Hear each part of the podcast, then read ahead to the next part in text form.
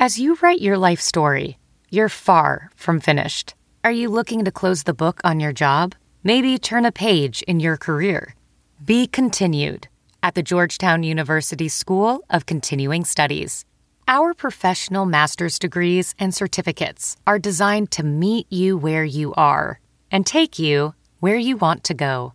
At Georgetown SCS, the learning never stops, and neither do you. Write your next chapter. Be continued at scs.georgetown.edu slash podcast. The name I gave my child is only mine and my right to change alone. A fundamental principle of the English language No teacher should be in the business of keeping secrets of sexuality, gender. is now a source of tension in Wisconsin public schools My child is my problem, and I have the right to know what is going on. as pronouns have become a lightning rod for conflict You have lives in your hands. over gender identity. teachers won't be having conversations about sexual identity with their kids at all. Will clearly make Waukesha schools less inclusive and less safe for our LGBTQ students. This week on Open Record, This is clearly a political stunt. the politics of pronouns A preferred name and a pair of pronouns do not harm anyone at all. and parenthood. End the woke. Stay strong. Waukesha strong.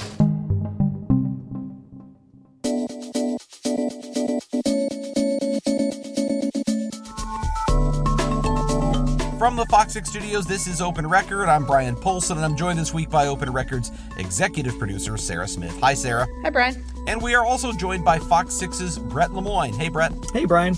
We are recording this episode on Thursday, January 19th, 2023.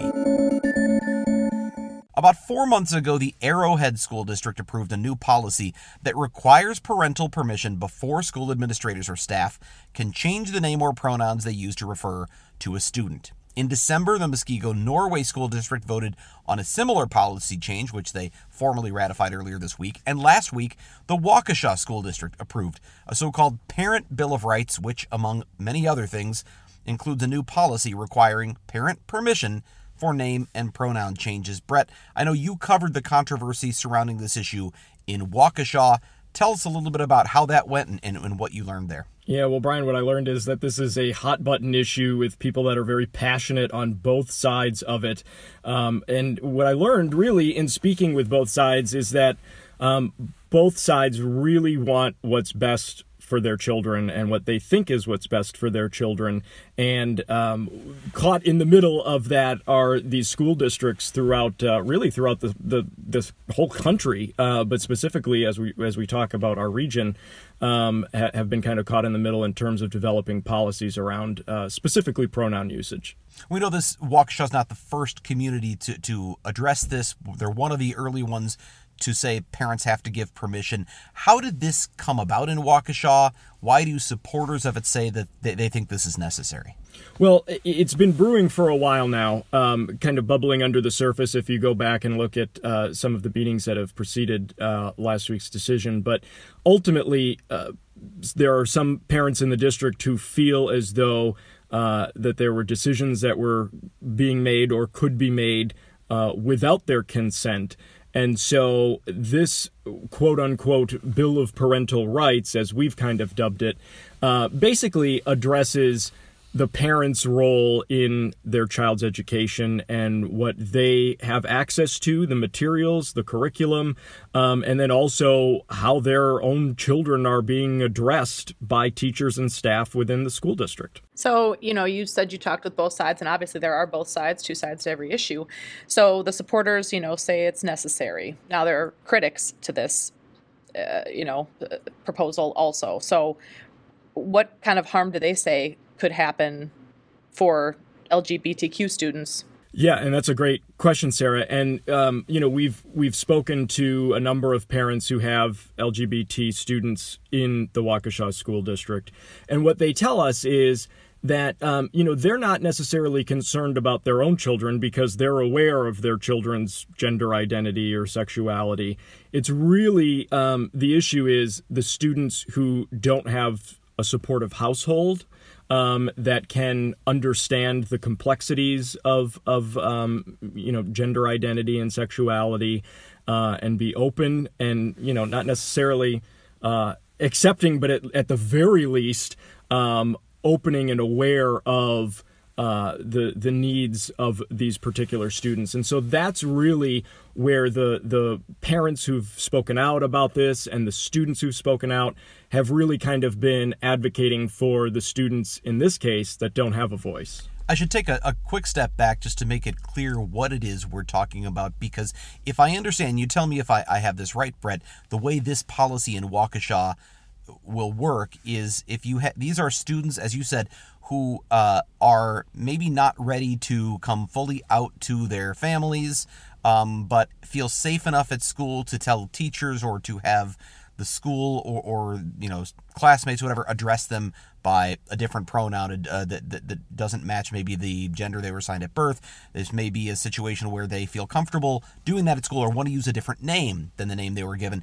They want to do that at school they're not ready to do that at home. This policy if i understand it says we're not going to do that at school unless we have permission from the parents at home. Is that correct? Yeah, that's absolutely correct, Brian. Um, and and it's not necessarily just the the parents um, or students who you know are are open and um, you know have adopted a pronoun that's uh, indifference to their birth sex, um, but it it also would apply then to you know those students who are uh, they would still need that written permission from a parent in order for any uh, faculty or staff at their school to address them by their chosen pronoun. One big component, I think, in all of this too is the mental health of some of these students. Um, and so, one person that you had talked with, um, with Rogers Behavioral Health, what are some of the mental health concerns that that he talked about? Yeah, doctors really have a, a, a concern about this in terms of mental health, Sarah, because as they point out, LGBT students uh, have a, a, much higher rate of suicide uh, and substance abuse than their cisgendered um, peers. Uh, and so that is really one of the issues. And one of the, the doctors that we spoke with for our reporting, uh, you know, had indicated that they see people all of the time, LGBT people, who were not able to be out uh, and to be them their authentic selves um, during those formative years, for example, in high school, and as a result, it manifested in tragic ways often, whether that be alcoholism or uh, sadly suicide, um, you know, down down the road. Um, but it, it is something that mental health professionals are definitely concerned about. I watched the, the, parents who spoke, so the videos of some of the parents who spoke at the Waukesha meeting and also uh, some of these other school districts. Many times you'll hear from parents who are supportive of LGBTQ students, but who say, you know, I, I would support they don't my kids don't need my permission if they want to go this way. On the other side you have parents who are very passionate who say that's my child. I have every right to know what's going on but they don't have students or, or, or children who are, in fact, or at least who have come out uh, as LGBTQ.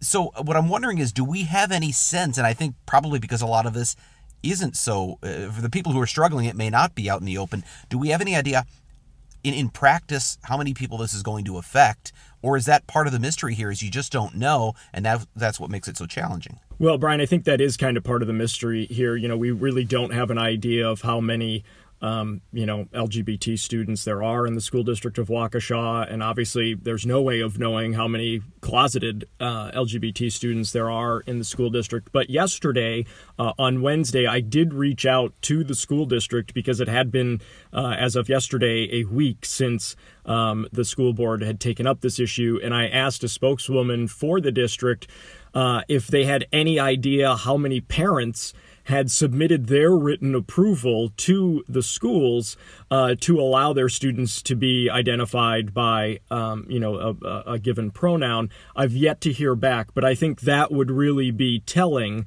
in terms of how many students this uh, potentially impacts. So this isn't just a Waukesha thing. Um, we talked about Kettle Moraine, um, talked about Muskego, Norway. So what are some of those um, districts how are they handling it? Well, very similarly, um, you know that that they are also requiring um, parental consent. But um, you know, if you take a step back, there are school districts throughout the country that have taken even stricter measures in terms of you can only be identified by um, you know the the gender or pronoun given to you at birth, regardless of parental permission. You're saying, regardless, yes, exactly, regardless of parental permission. So, um, you know, like I said before, it is a flashpoint uh, in society right now. Um, you know that ties in so many different elements. Um, parental consent. It ties in religious beliefs um, societal norms. It, it's it's just uh, something that is is creating a, a huge tug of war uh, within school districts across the country. I know, Brett. You talked in your report about Wisconsin's Wisconsin Institute for Law and Liberty, which is actually suing uh, some school districts in Wisconsin who kind of went the other way on this. In fact, I think one of the earliest was the Madison School District, which uh, implemented essentially the opposite policy, and that was students in school who uh, feel that this is the, a safe place where they want to be called by another pronoun or a different name. Their policy is that they will not inform parents that that is the case.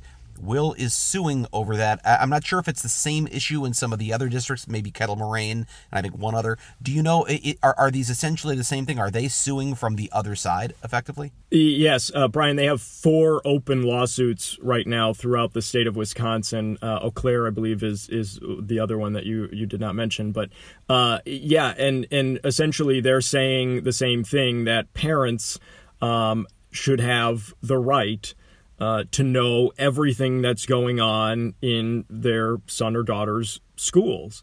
And one of the examples that an attorney for Will used during uh, my interview with him is hey, you know, you need a permission slip to go on a field trip, right? You need a permission slip sometimes to watch a certain movie um, that's used as, for educational purposes in, in classrooms. You need parental permission to join an after school activity or a sporting activity. And so their argument is it shouldn't be any different um, when it comes to information that is told by a student in sometimes in a confidential manner to their teacher that that should be shared with the parent that the parent should not be kept in the dark so to speak I think about the fact that we have some districts going one direction on this issue. We now hear of a few other districts going in the complete opposite direction on an issue that, as you said, is a flashpoint. It's extremely emotional. People are passionate from whatever side they are on, but there doesn't seem to be any real clear guidance right now coming sort of from maybe the state or even federal level. I wonder, do you get the sense, Brett, that this might be the kind of thing that ultimately gets settled uh, as a legal matter, that there's a sort of a line drawn one way or the other legally. Because it, it's, I, I get the sense that other districts that it, it, it can't be that other schools in the state aren't dealing with the same issue. They're going to be, they, they must be, but but where's the guidance coming from on, on the on the best way to go for for the best policy? Sure, and I think um, you know, reading between the lines, I think that's kind of the goal that Will has with their lawsuits is to kind of open this up to a more uniform um, policy and procedure um, throughout the state, uh, so that you know we're not dealing with this on a district by district level. But uh, you know, as you mentioned, yeah, th- this is something that every school district really is is dealing with in one way or another. Um, just last year, Wauwatosa, which is um, you know on the opposite side of the spectrum in terms of uh, comparison to Waukesha or Arrowhead, for example, um, you know they adopted a, a, a pretty um, quote unquote liberal um, uh, policy when it comes to their sex ed curriculum um, that addresses gender identity as early as third grade.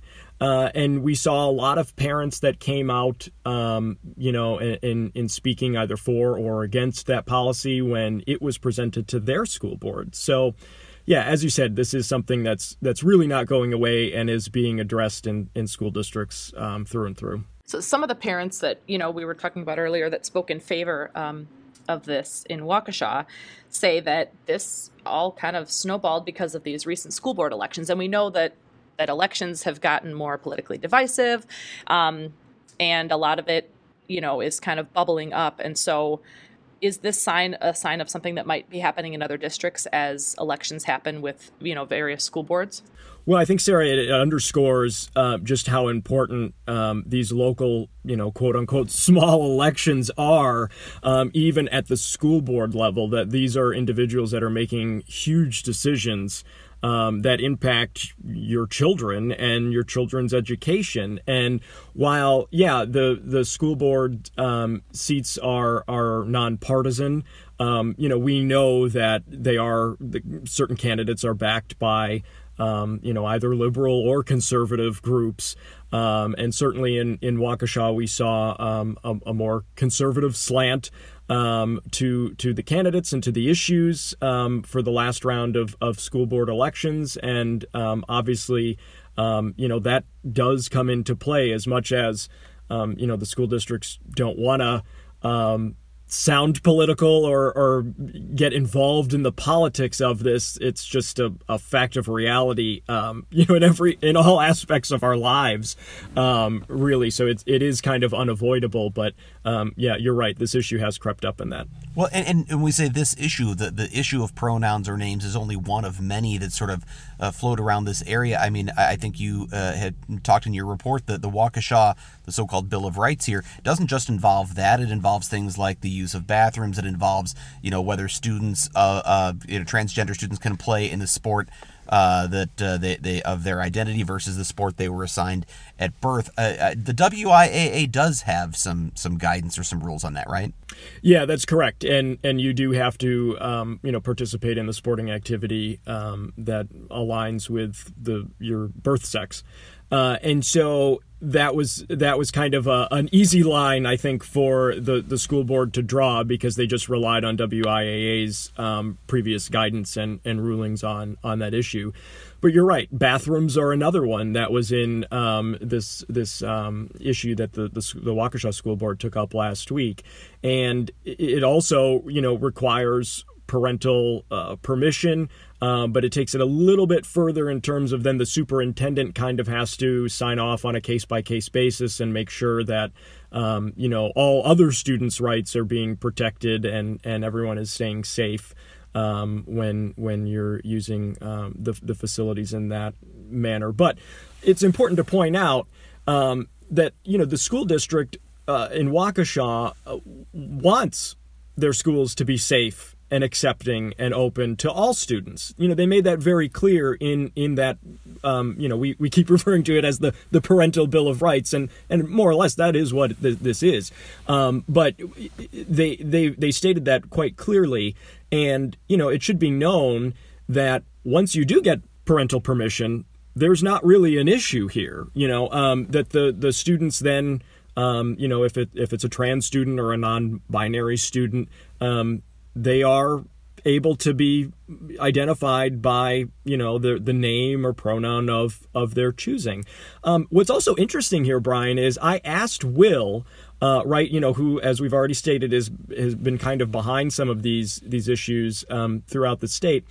You know, I asked the the um, attorney for Will. I said, "What is Will's position on a student who does get permission um, and who does want to be identified in a in a in a different way.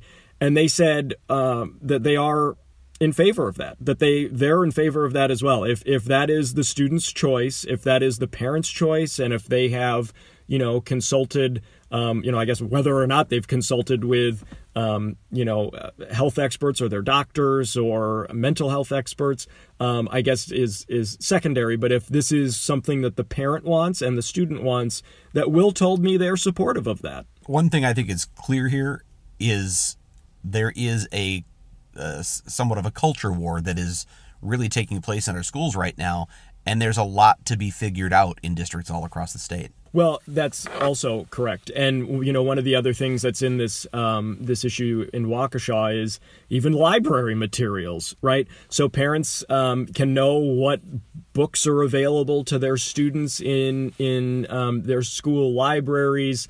Um, so you know it does take things um, uh, to to uh, a, a, kind of a new level um, when it comes to you know what parents um, know and what they um, you know maybe previously hadn't known um, about what's taking place inside their schools. But you know, Brian, I mean, when you take a step back, right, you also have to think, well, this is this just pertains to uh, staff and uh, activities and and curriculum and learning material, right?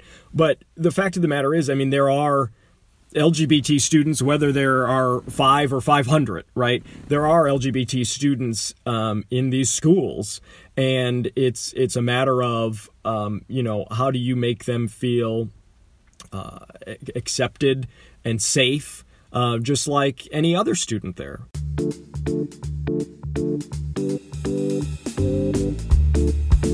And that's a good time for us to go off the record. This is the part of the podcast where we get a little more casual and have a little fun by answering a question for which we have not prepared. And of course, we have Sarah Smith to ask us that question. What do you have in store this week, Sarah? Oh boy. Today we're heading to the kitchen, uh, which I, I, know I talk about food a lot on this one. Um, okay, so this tweet came up and I looked at it and I went, huh, that might be a question. Um, think about your silverware drawer. So pull it open and look at it. See it okay, not your junk, not your junk utensil no, no, drawer, because that's a different yeah. drawer. Okay, so you pull out your silverware drawer. We probably all have those little dividers, right? Okay, mm-hmm. mm-hmm. looking from left to right, what is what silverware? So the tweet that oh, I read order. said, yes, okay. the order of it. So left to right, this tweet said spoon, fork, knives. Psychopath. Mine is literally no. the exact opposite. Yeah, so no. I go knives on the left. Yeah, I have knives oh. on the left, and okay. I've got forks in the middle, and then oh. spoons on the right. Yes, same. So this is going to sound crazy, but so my, my, my, my, wife and I, it's a second marriage for both of us, and the house we moved in, so we, we you know we're pooling all of our stuff, right? So we, we have a drawer that was built in where someone had actually built in wooden dividers, like not a little plastic tray, but so there's a big area. So we thought, why throw out any utensils? There's lots of room here. So we have butter knives on the left, then we have forks that are all mixed up from different kinds of forks, and then we have spoons, but then we have steak knives and other kinds of odd shaped knives and paring knives and things like that. So things really, to cut your fingers with. It's bookended with knives. Uh, and then the forks and spoons oh in the middle. All of our sharp objects are in the butcher block. Yeah, because I don't same. trust myself. me, me neither. if I'm digging in there, digging around, I'll just chop all my fingers I, off. I so. will say that I, have been awfully careful about reaching into that sort of sharp knife side because you know if you're in a hurry when you're cooking and you just reach in there, that's when you, you end up in the urgent care. But it hasn't happened yet. Knock on wood. I do have two slots, one for tall forks, like big ones, and then one for like short forks.